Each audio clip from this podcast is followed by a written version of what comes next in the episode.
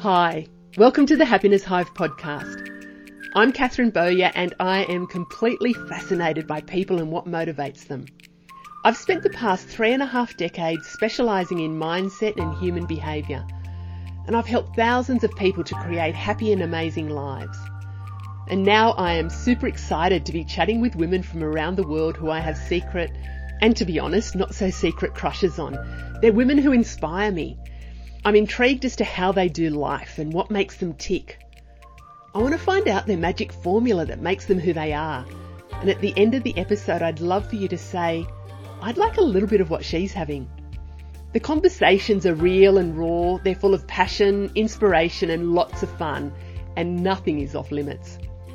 So grab yourself a cuppa or pop on your trackie and go for a walk and join us for today's chat. There may just be that pearl of wisdom you need to hear. So let's shimmy on over and get started. Today's episode is a first for the Happiness Hive. I'm going to chat with two gorgeous women today and I'm super excited about that. I met Kylie Sandlands and Jane Baxter through a mutual friend of ours, Anya Lanine, who was a previous guest on the podcast. And so Anya introduced us and I'm super excited to talk with Jane and Kylie about this business that they've created. It's called the Essence of Home. So we're going to chat all about what the business is and how it came about and a little bit also about Jane and Kylie. Before I welcome them in, Kylie's an organisational psychologist with a passion for home design, and she's combined those two elements and has become a recognised leader in this emerging field that I want to find out all about, design psychology. And Jane has a passion for business and spreadsheets, which I love. And after taking a hiatus from work to raise her son and then finding that work was probably not as fulfilling, she joined forces with Kylie and is the behind the scenes managing the Essence of Home. So welcome to Kylie and Jane. Welcome. Thanks, Catherine. Thanks for having us. So what I normally do to start with is just to find out what stage of life each of you are at, just where our guests are at. So Kylie, I'm going to start with you. Tell us a little bit about just what stage of life you're at. Yeah, I think I'm probably in one of the most chaotic stages of life possible with 3 teenagers. One's an adult teenager and I have twins who are 16 who've just started year 11. And yeah, it's been I can hear that sigh that you say. It's really full on. 3 teenagers. Twins, oh my gosh. Yes. And creating a business, which is a big job. Yeah. Yeah. So I feel, obviously my kids are getting older. My eldest is turning 20 this year. And so I've been through a lot of stages of parenthood and I'm pretty sure this one's been the most stressful. You know what, actually we might unpack that a little bit too about just those different stages of life, because my kids are a bit older. Mine are 27 and 25 and each stage has been beautiful, but each stage has kind of had its challenges as well. Absolutely. So you've got one extra and you've got twins. Yes. And it's also a busy stage, isn't it, being a mum and a businesswoman? So we might go back and unpack some of that. Yeah, so busy. And you're an organisational psychologist? Yes. So I have been working in corporates for about 27 years.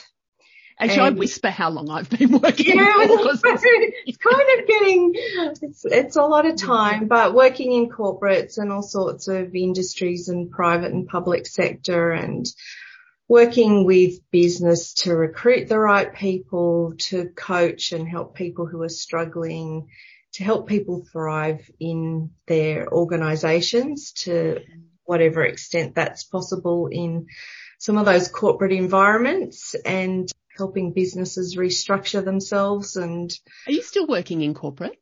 You're moving away from that. I'm primarily focused on Essence of Home and my goal is to move completely away once Essence of Home is you know, moving fast. So, but I still have I'm still dabbling in it, and I do some psychological assessment work and leadership development work.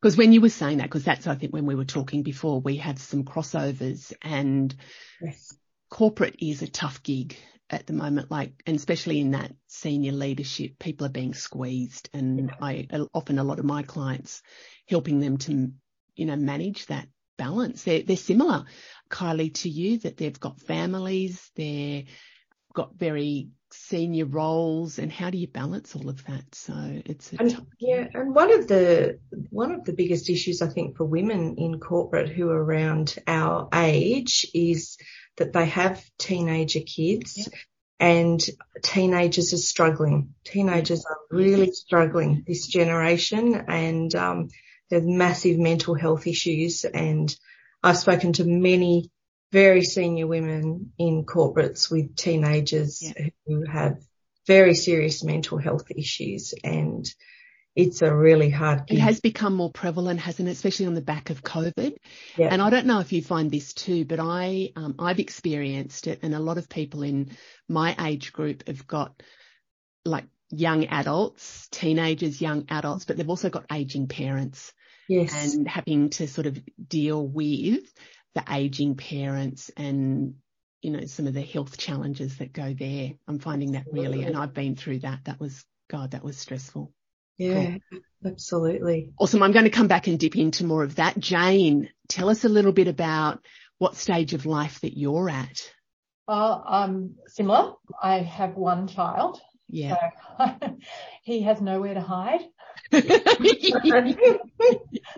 He's in year 11 at the moment.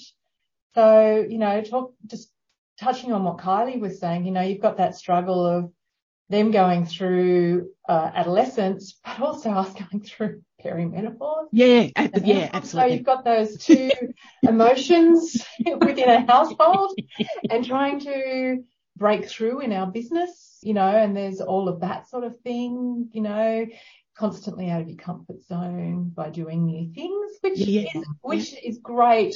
But also, you know, you sort of go, oh, I'd just like to sometimes just take a day where I'm just doing something that I know how to do. Rather than oh, my God, myself. I feel you so much, Jane. I feel you. Yes. So, and I was going to say, a lot of it's our own doing, isn't it? Because we're women, absolutely, and we're in business, and we're doing it because the business lights us up. I'm going to go back and chat with you a little bit about what your journey has been. But we're in business because that lights us up. But it's also a challenge as well. Like, it is a big challenge. It is a big challenge. Yeah. So tell me, Jane, what's your kind of journey been? So my kind of journey was, I've had a business before this.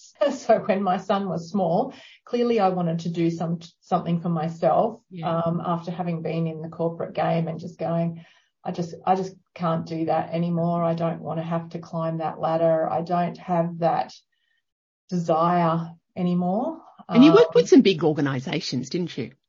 I worked with Reader's Digest for quite some time, and I loved it there, because it's very numbers by marketed by numbers. So, which is spreadsheet, where I love spreadsheets. I'm very at home in a spreadsheet. I love one.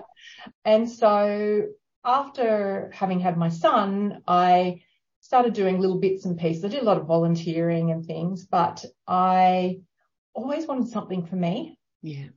You know, being a mum is an identity of its own, but you also need something for yourself. Yeah.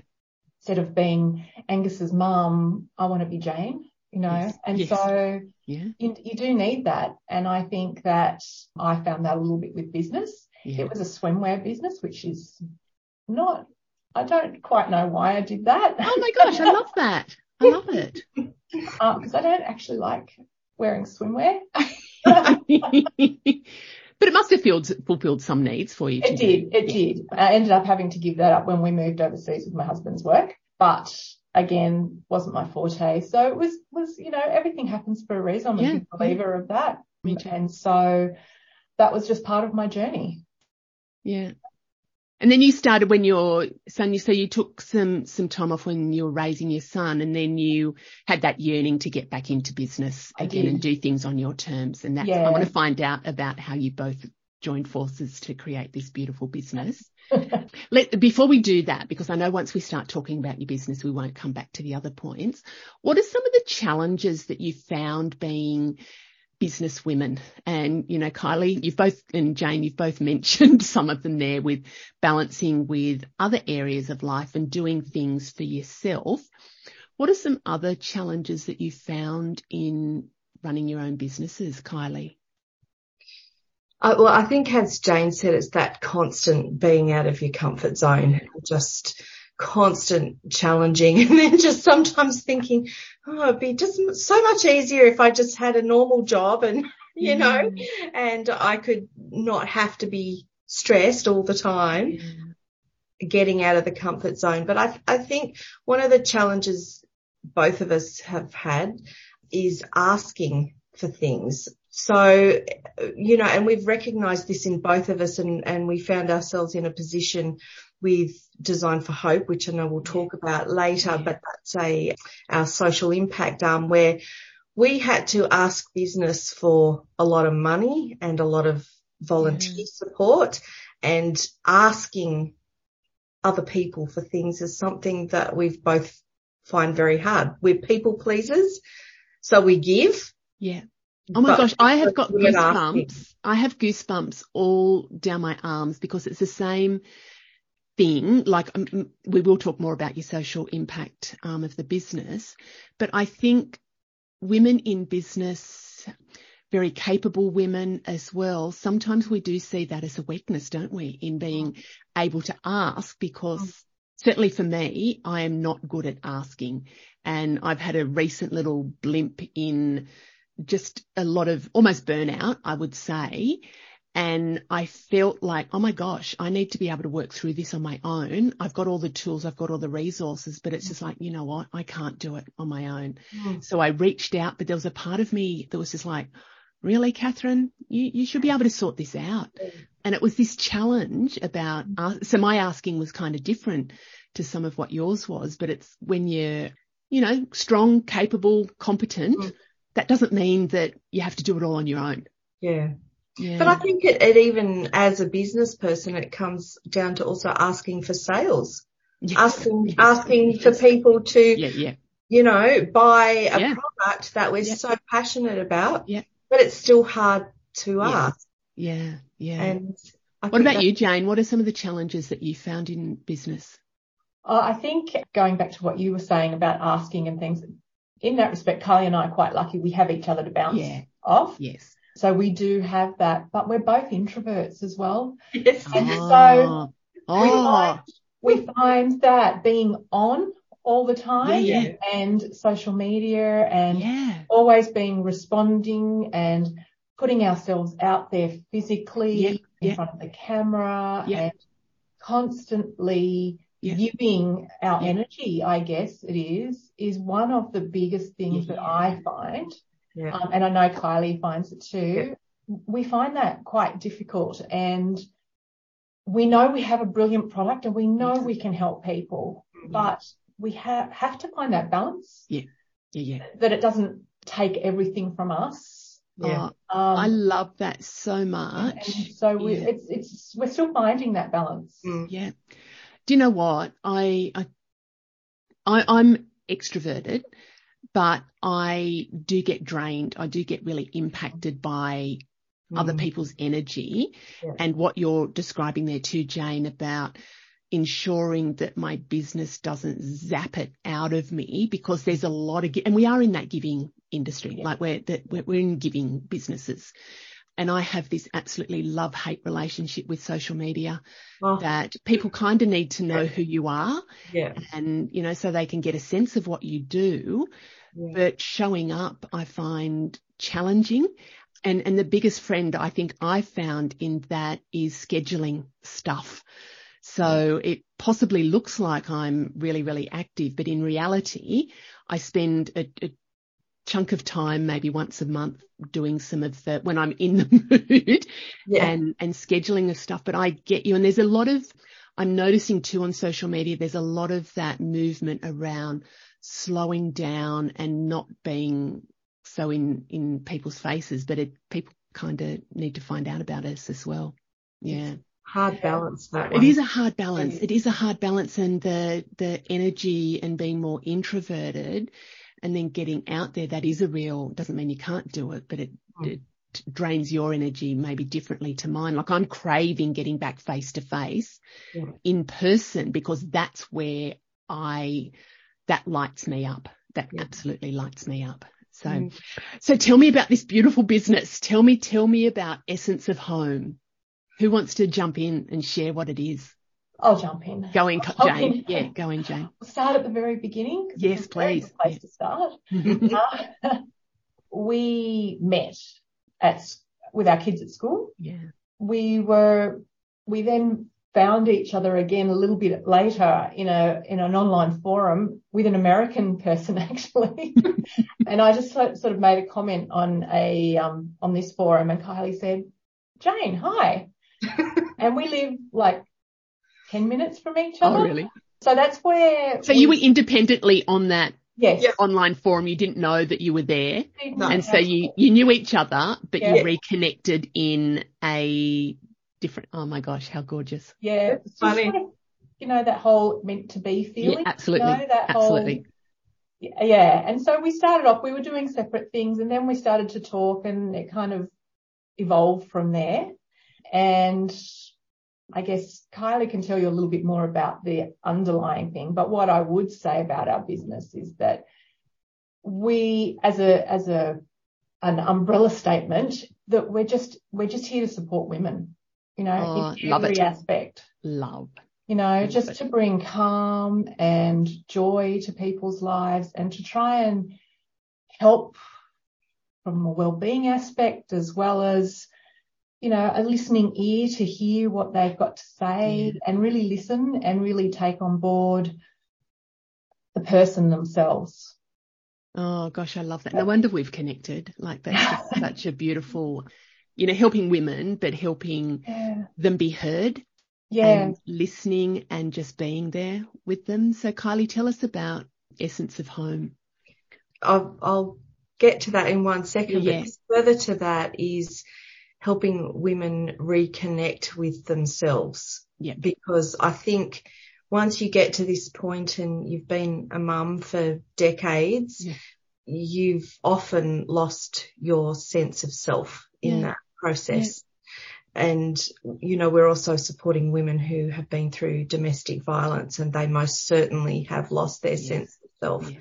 Yes. So the way we do that through Essence of Home is to help women reconnect to who they are and what's important to them through the process of designing and decorating their home. So our homes are an expression of self, and in its truest, best form, that's what home should be, an expression of who we are in the deepest sense.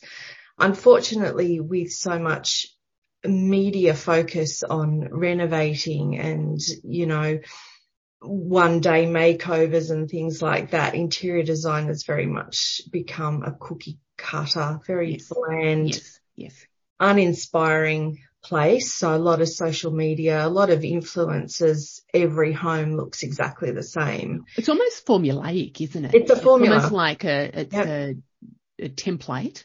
It is. It's a template. And so people want their home to feel good, and so they jump on board with that template or that formula. They reproduce what they see in the media, and then they don't feel fulfilled. No, because they're just trying to be someone else. They've followed a formula that doesn't work for them. So Essence of Home is about helping women create spaces that are based on their personality. So there's a lot of science behind how to decorate your space based on your personality. So back to that introvert, extrovert thing, there are specific colours and, and the objects around us that need to be influenced by our personality so that we feel at ease in our homes. We help women identify what's most important to them, so their values, and then how that needs to be expressed in their home. So we, through processes of identifying values, we look at the feelings that you want to feel at home. So instead of just how you want it to look, how do you actually want it to feel? And, you know, each space in your house probably should feel something different. You might want to feel really focused and productive in your home office, and then you might want to feel really relaxed in your living room. So there are specific design techniques that you can use to create these feelings. So identifying how you want to feel, and then, you know, what are the techniques to create those feelings. And also we talk about beauty. You know, beauty is one of those things that a lot of people feel like it's a frivolous thing to pursue. So I shouldn't be wasting my time on my home. I should be spending my money. I should put all my money into my kids' savings accounts. I shouldn't be, you know, spending time making my spaces look lovely. But actually the search for beauty is hardwired into our brain. I mean, you look at ancient civilizations and they were seeking beauty back then. You know, we look at the beautifully, intricately carved pottery and painted, you know, walls in caves. Human beings seek out beauty. And actually what happens is when we see something beautiful, we get a release of feel-good hormones. So what I'm saying is it's not frivolous. It's not selfish to create beautiful spaces, but that's how we feel, particularly as women who, when we're busy with kids, and we should be sacrificing every, you know, all of us for everyone else. But just taking that time to create beauty around us that is completely aligned with who we are and what matters most to us is, it's a real soul journey, you know. It's a journey back to self. It's not just following a cookie cutter interior design formula. So that was a very long way. Oh my gosh, you need to. What we are. When you listen to this back, because that's a beautiful, both of you have provided a beautiful explanation. And if we, I know why we're so aligned, because the way that you described about helping women to feel good about themselves and through their environment and their home, if we take what you just described there, I do very similar with women about how they feel about themselves. So what's important, you were talking about the values there, so, and how they want to feel is, you know, how do they want to show up and how do they want to feel to be their authentic selves? And I talk about helping people to create their best and most beautiful lives. And one of the things I came across, I have this on my desk. It's a little canvas bag that says, I'm going to make everything around me beautiful. That will be my life. And that's a saying from Elsie DeWolf. And for me, that is the essence, and that kind of sums up what you're doing as well, is helping women to feel beautiful. And you're right. I think the media has kind of tarnished that word a little bit, that it's not okay to feel beautiful, because whatever beautiful means for you might be different for me and it might be different for Jane, but it's about being able to be ourselves. And I love, Kylie, how you said that our homes are an expression of ourselves. And the thing that just went through my mind then is my home is overwhelming at the moment. It has a lot of stuff in it that I don't want to be in it. And it's kind of, this has happened, well, I was going to say it's just happened from when my dad passed away a couple of years ago. It's not. So that there's stuff that I've kept, but when you said that my home is an expression of me, I feel overwhelmed at the moment. I feel overwhelmed. I keep looking off to the side. That's the living room, that's the storage room, and it's just like far out. That's a reflection of how I'm feeling. So is that part of the process that you help people as well, is to absolutely. And I think clutter is so insidious. So our stuff is really important. So special objects in our home, like photographs and, you know, art that we picked up while we were on a girls' weekend, or, you know, that's really important stuff to our well-being, but what actually happens is, you know, there's our mind and body are connected, obviously. Yeah. What happens in our body when we have a cluttered space? Well, there's your body and your mind. So in your body, clutter actually increases the hormone, the stress hormone cortisol. Yeah. You have a cluttered space, your cortisol levels are permanently elevated. So you will have higher blood pressure, cortisol, increased cortisol obviously leads to a whole raft of health problems and suppressed immune system, weight gain, all of those things. So cortisol, especially for women our age, is like highly toxic, really. But that's what clutter is doing to your body. Oh, my God.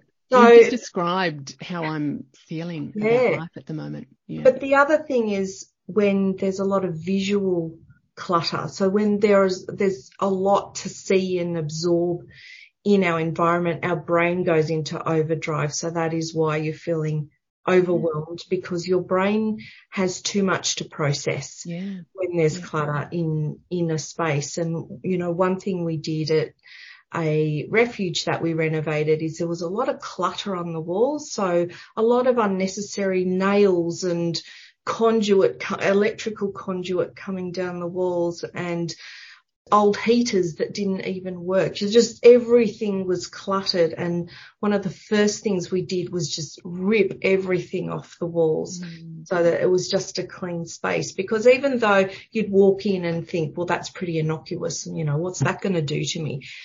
What it's doing is causing your brain to go into overload. So, you know, and once you have cognitive overload, then you can't focus well, you have memory loss, it's harder to feel creative. So, you know, there's a huge industry around decluttering, but no one's really talking about why it's actually. Do you know, that's really interesting. And what are your tips? Because the stuff for me, and I think I talked about this, there was a previous podcast episode where we did talk with a decluttering expert and the heirloom clutter. Yeah. So that's stuff that we've got from family. So John's mum passed away last year as well. So we've got some of her stuff, and it's just like, oh my God. And it's interesting when you were talking about that overwhelm and the cortisol levels increased, it's then really hard to go, oh, I'm actually going to work through this clutter. It's easy to just go, I'll close the doors and not deal with it, which is kind of interesting in itself, isn't it? That strategy. Sentimental clutter is the hardest to deal with. Yeah. So there are different types of, there are several causes of clutter, I should say, and none of it is because, you know, we're lazy. The causes are often systemic, related to our home and storage and things like that. Yeah. But that sentimental clutter that's coming in now is the most difficult, and that requires a whole psychological process to deal with that. But, you know, there are various strategies that you can use, and I'm not sure what you discussed with the decluttering person, but, you know, the first thing is to really understand what it means to you. What does that piece of furniture actually mean to you? Yeah. Because that the person who has passed would most definitely not want the person who has their piece of furniture to be suffering because of it. Yeah. So it's understanding what it means to you, and then allowing yourself to let go of that if that is not something that actually will contribute to your well-being. Do you know what some of it is? That is very similar to what Lauren was talking about. Some of it is there is old letters that have been written. There are photographs. There's this stuff that, you know, personally, does it have meaning to me? No. I think if I were to dispose of it, maybe it would have meaning to someone else. And I think that's where I left it with Lauren. She said, you know, maybe find out if other people want to, in the family, that want to have access to it. But then it was just like, oh, fuck, now I've got to do all this to find out who wants this. Yeah. And so it's just like, that's the overwhelm, is kind of going. One thing you can do with letters is digitise it all. Yeah, sure. So I actually get rid of the physical. I mean, as much as we might like to see the handwriting and feel that you can keep one letter and you can digitise the rest. We went through a huge process after my grandmother passed, who was an avid photographer, of her hundreds of photo albums and what we were going to do with those, because no one had the space for them. And so we ended up digitising all of it. And so now we have the whole family history. Oh. But now you can share it. So you can actually share it more with when it's digitised. So and you know what, as I talk about this, I think it's about going, you know, just break it down into, and I talk with this with my clients all the time, just break it down into those bite-sized chunks. Don't try and do it. And I think where I got to was a bit of a stalemate going, oh, my God, it's just so big, and then forgot my own advice about breaking that down. So thank you for that. Yeah. You know, and quite often our solutions are quite simple ones, aren't they? That quite often, not always. So tell me, Jane, more about the Design for Hope, which is part of your beautiful business model as well. So Design for Hope is our social impact arm. We spent last year renovating a women's and children's shelter in Sydney.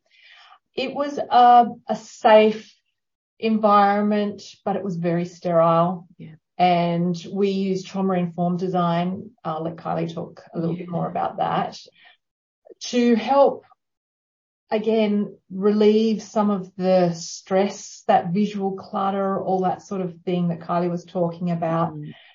We had one of the women came up to us while we were halfway through the project, and she was saying she'd been through from the start through to more or less the end. And she just came up to us and she just sort of said, you know, this is really getting me right here. This is really in the heart. My heart. In the heart. Yeah. And she said, but not only for me, it's for my son to see what a lovely home can be. Mm. And I mean, that just kind of breaks your heart when you think what this poor lady and her child had been through. And that's the outcome that we want, so that they feel worthy, you know. And that's what some of them actually said afterwards. When I saw, I think I've got it here. When I saw my bedroom, I felt worthy. I was thinking, is this really, really done for me? Mm. I was like, oh my God, these poor women. Yeah. But again, it's, you know, it's to help them get their identity back and all that sort of thing. We renovated 5 bedrooms, an office, about 5 living areas. Wow. So 5 living areas in the home. We had a lot of help. It was a lot of fundraising was a fun aspect of that. We're not fundraisers. We discovered we're not very good at fundraising. But we got good at asking. Like Kylie was saying, we had to get good at asking. We had some phenomenal help from people like Dulux and Luxaflex, Castleree, a small business near us who do upcycling of furniture. So we took pieces of furniture there and they just gave it a whole new life. Oh, how beautiful. Because we were on such a strict budget, really, really strict budget. And Bunnings gave us our building materials. And so tell me a bit more about this. So you've got your Essence of Home. So that's a business that you both work in, and that's about helping women primarily and their families to feel good in their environment. So you help them with sort of that design psychology. So it's not just the cookie cutter interior design. It's actually about working with them so their space becomes, you know, a beautiful reflection of who they are. Yep. Yep. So that's your paid service business. Yep. And that's pretty new, isn't it? Like that's... Yes. How new? How new is it? We're 2 years. We're just coming up to 2 years. But we did spend a lot of last year actually doing our pro bono work with Design for Hope. Yeah. Yeah. So you started Essence of Home. Then you've got your social impact side of it. And that's where you do actually... Is that pro bono? So that's... Yeah. Providing that. And you chose a women's refuge in Sydney to start with. So that was about linking back to what your kind of business ethos is, to help women. Yes. And it was about the giving back element. Absolutely. So the women's refuge, and you just started from scratch, did you, with that? And just went in and did all your design psychology elements. Yeah. And some of the stuff you mentioned was just you got rid of a lot of the clutter. What were some of the other things that you were able to do that I guess incorporates that design and the psychology elements that you were able to bring into the refuge? So we had some very specific goals with the refuge based on, again, how we wanted the women and children to feel. Yeah. So as Jane said, it's a safe environment. You know, refuges are the target, unfortunately, of disgruntled, abusive partners. Yeah. So it was very safe. They had, you know, all of the security in place, but the home itself was very tired, very clinical. Part of the home actually felt like a hospital. It was that clinical. Yeah. It had the old vinyl square tiles on the floor with black plastic skirting boards and, you know, hospital colours and things like that. And so, you know, we wanted to make it feel warm and homely, but we also wanted to integrate some very specific elements. So, for example, we wanted it to feel like a calm space. So these women and children have experienced trauma, so to try and reset their nervous system and to make the space feel very calm, we used it. They used a couple of techniques. One is biophilic design. Biophilic design is, simply put, bringing nature into your environment. Yeah. So biophilia is one of the most well-researched topics in design psychology, and it is been proven time and time again that when you bring plants, but not just plants, natural elements and references to nature into your home, your blood pressure decreases, your whole nervous system calms down. It's also a potent healer.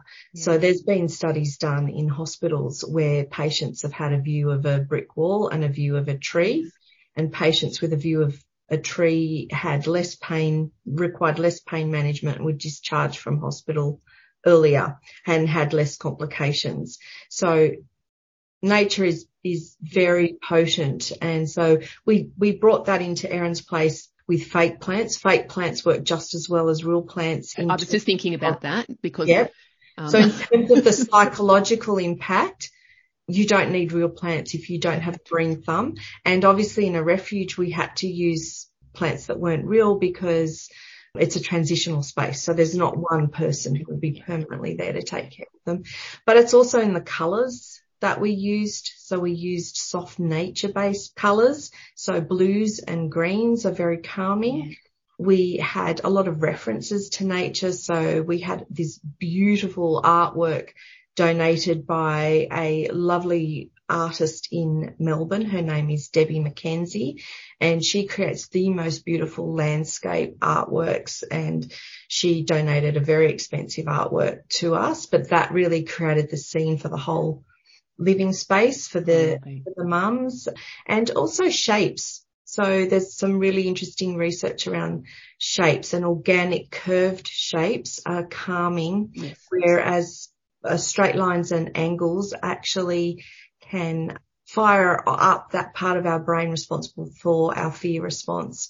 So, you know, we integrate a lot of organic shapes into the spaces as well. So biophilia is one thing. Colour, as I said, is another thing, and we can create emotion with colour. Yeah. So colour is sensory, it's visceral.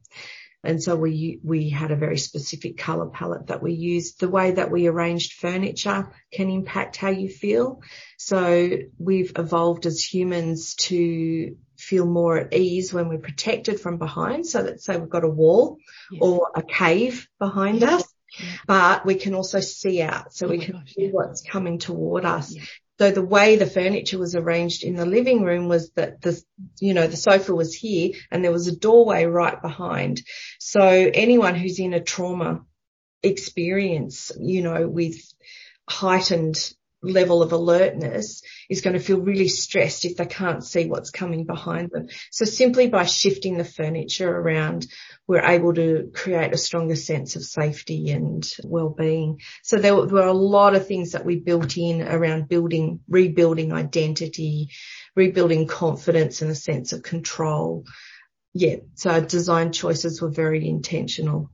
Oh my gosh, Kylie, that just, I'm just mesmerized by all of that. Like, so I'm not a psychologist, but I love all of what you're talking about and just the nuances about bringing that into your environment and thinking specifically about the women and their children and what they've experienced and how to create that space that is calming and also that's not just about being calming, but not being, you know, heightening their alert responses as well. Yeah. So I guess that's the calming element, but really being mindful of what they've experienced, and they would have varying degrees of traumatic experiences as well. So just being able to bring all of that in. Yeah. Oh my gosh, it's so beautiful. So beautiful. The other element, which is interesting and challenging, you know, in a refuge like that, is that we're working to meet the needs not only of the mums but also the children. And there was no colour in the space, and the children felt that one of the caseworkers asked some of the children before we started what they would like to see, and one of the little girls just said, well, there's no colour. There's just no colour. And so we created a whole kids space, which was just beautiful. It was still a calming colour palette, but much more fun and more saturated colours. So not your typical preschool colours, but really fun colours. And, you know, we were working upstairs at one point. We'd completed downstairs where the kids' room is, and we were walking through and, you know, the kids were just playing. But the funny thing was that we'd put a teepee in that space full of cushions and things. And when we walked through, Mum was in the teepee, just lying on all the cushions, just totally chilled out while the kids were playing. And I was like, oh, that's so cool. I really love to see that, because that is beautiful. Yeah. That space was for everyone, not just the kids. But yeah, we use different design elements in different spaces for different purposes. So to bring joy and inspiration, but also to bring calm and ease and quiet. So. Yeah. And is that what you do with, sorry, Jane, I'll be 2 seconds. Is that what you do with clients in your Essence of Home business as well? Sort of what is it that they're wanting from their home?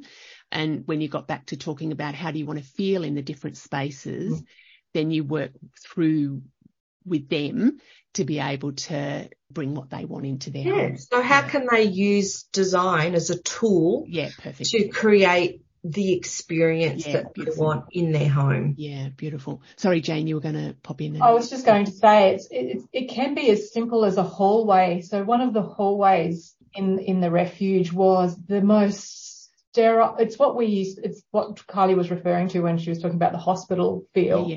And it was white, and it had metal lighting and metal ceiling, and it's just, it actually felt a bit like, you know, when you see a movie and they're in an asylum. Yeah. That's how it felt. Yeah. We both just looked at each other when we walked in and went, well, this has got to change. Yeah. And Kylie did this amazing, she made it feel like a forest. Like they were just walking through and they walked through this hallway to get to a meeting room where they discussed their cases. So the whole feeling was to try and help them calm on the way through to walking to this space. Yeah. And so she found this gorgeous wallpaper that had vines and birds and everything. And then we put these drop lights in, and that created this, branches, that felt like it was part of, you know, the light filtering through into a forest. And it was just incredible, just a hallway, and what a difference it can make. What a difference that's made. Yeah, incredible. Given that it's a women's refuge and it's probably private, are there photos do you have photos on your website? Yes, we do. Yeah. Quickly just tell us your website. They'll be in the show notes as well, but what's the website? It's essenceofhome.com.au, and our page is called Design for Hope on that. Design for Hope. So yeah, you can see the before and after photos. Awesome. That's going to be so cool. That's going to be so cool. It was a pro bono. So you had to, this gets back to what you were saying, Kylie, before, and Jane, what you were saying about asking and volunteering and fundraising. Yeah. Oh my God. Did you have to get all the stuff donated? Yes. A lot of it. Yeah. So what did you do? Just ask. Yeah. Yeah, pretty much. It was a bit of cold calling. Riley's very good at it. I fear it like there's no tomorrow. Yeah, me too. But are you better at it? Use your network wherever you can. Yeah. Totally unknown. We hadn't completed a project like that in the past, but we had a connection with Dulux, which was really helpful. Yeah. And Dulux were just they're absolutely wonderful. The team we worked with are, very passionate about giving back, and they've done other work like that, like Ronald McDonald House for, kids, and they were just absolutely brilliant. They sent in big teams and obviously donated all the paint and the labour. Oh, wow. Totally transform it. But Luxaflex, that was a cold call. And they were absolutely wonderful as well. I mean, they don't advertise that they help the community, but they put the most beautiful window treatments throughout the whole entire house. It would have cost a fortune for us. Yeah. Isn't that beautiful? Isn't it very beautiful? Generous. Yeah, that there's a lot of businesses that will help. So it's, even though it's hard doing that cold calling, what I'm hearing is that it actually paid off, and that there are a lot of businesses out there that are doing a lot to help others. There are. Yeah. And there are some that surprise you by not wanting a bar of it as well. Interesting. We won't talk about them. No. Yeah, we won't talk about them. But we don't go to them. And it's interesting too, isn't it, the different reactions and things like that. But I could imagine the fundraising element, and it would be challenging because, as you said, Jane, you're not fundraisers. You're actually, experts in your own fields. And what we often find being in business, there are things that we need to do that maybe isn't our expertise, but the future projects, are you going to get a fundraiser on board? Ultimately, what we would like to do is that once our business is up and making profits, a percentage of our profits will actually go to fueling that, so we don't have to get fundraisers. Perfect. It's a huge driver for us. Yeah. I have a very similar business model where I actually take a percentage and then I use that for my giving back element as well. So I do that. So what is next for you? Well, there's so many things. We're currently working on a colour masterclass. We do face-to-face consults, but we also do online consults, so direct with Kylie. We're just getting that off the ground. We have an online course that is very much a psychology-driven course for your home. That's there all the time. The masterclass, as I just said, and then we're going to be doing 6-week coaching courses that launches in August. Yeah, nice. So, and that's really all about design style and really delving in and coaching. Perfect. Group coaching. Yeah. So who would be attending those? Who would be your ideal market for those? Anyone who wants to design their home? Yeah, look, it can be anyone. We find that, there might be different people coming to different courses possibly, but the journey that we like to take women on is firstly just to introduce them to design psychology and the massive impact you can make without spending any money by making 5 simple shifts in your mindset and your home. And that's just our introductory course, and as Jane said, that's available on our website all of the time. But then delving deeper into your design style, a lot of women struggle to figure out how they even want to style their home. And so that's what the coaching course will be in August. So how to define your design style so that you can avoid this cookie cutter approach to interior design, which is what prevails at the moment. And then after that, we'll be running a styling course. So, you know, if you've got a room, where do you start? You've got to start from scratch and just taking people through that interior design process. Oh, awesome. Before we wrap up, quickly, what do you do when you're not working? What fills your cup when you're not working, Jane? What fills my cup? I actually just really value my friends and spending time, going for dinner, having coffee, you know, family as well, obviously. Yeah. But my time with my girlfriends is really important to me. Yeah, that's cool. What about you, Kylie? What fills your cup up? Yeah, mine's probably more of an introverted cup filling process. So one thing is for me is reading, and I read widely and all sorts of books, mostly currently non-fiction. So I read a lot of stuff around design and self-development and things like that. And walking fills my cup. Does it? Yeah. I start the day walking. It's not been filling my cup quite as much because we've got a dog that we've adopted quite a few months ago, but he's still like really stressful on the walks. And it's just like, I was thinking this morning about that whole cortisol level thing, that it's high at the moment, and it's kind of just on that hyper alert when I go for a walk. So I'm looking forward to bringing back more peaceful, more peaceful cadence in life. Yeah. I don't take my dog on my walk because I need to just walk, but it's a walk later, but I don't take dogs. That's a good strategy. You can't see it at the moment. He's asleep and very, very beautiful here, but it's just that, I don't relax the same as I used to. Oh, gosh, we could talk forever and ever and ever. I love it. So remind us again, your website is essenceofhome.com.au. Yeah. And if people want to reach out, they'll be able to contact you through there. All the details are in the show notes as well. Thank you. That was absolutely beautiful. Thank you so much. Thanks so much, Catherine. Thank you for listening. I hope you enjoyed the episode. You can spread the love by sharing it with a friend so she can have a little bit of what we had today. And don't forget to rate and review so we can get it into as many hearts and ears as possible. You can keep the conversation going on my Happiness Hive socials. And if you'd like some more high vibe happiness in your life, come and join me in our community of inspired and motivated women at the Happiness Lounge. This is my online membership club and your central hub for everything you will need to be truly happy and bounce out of bed every day living and loving your best and most beautiful life. To find out more, pop over to the Happiness Hive website and click on the link Working with Catherine. Until next time, big hugs and happiness.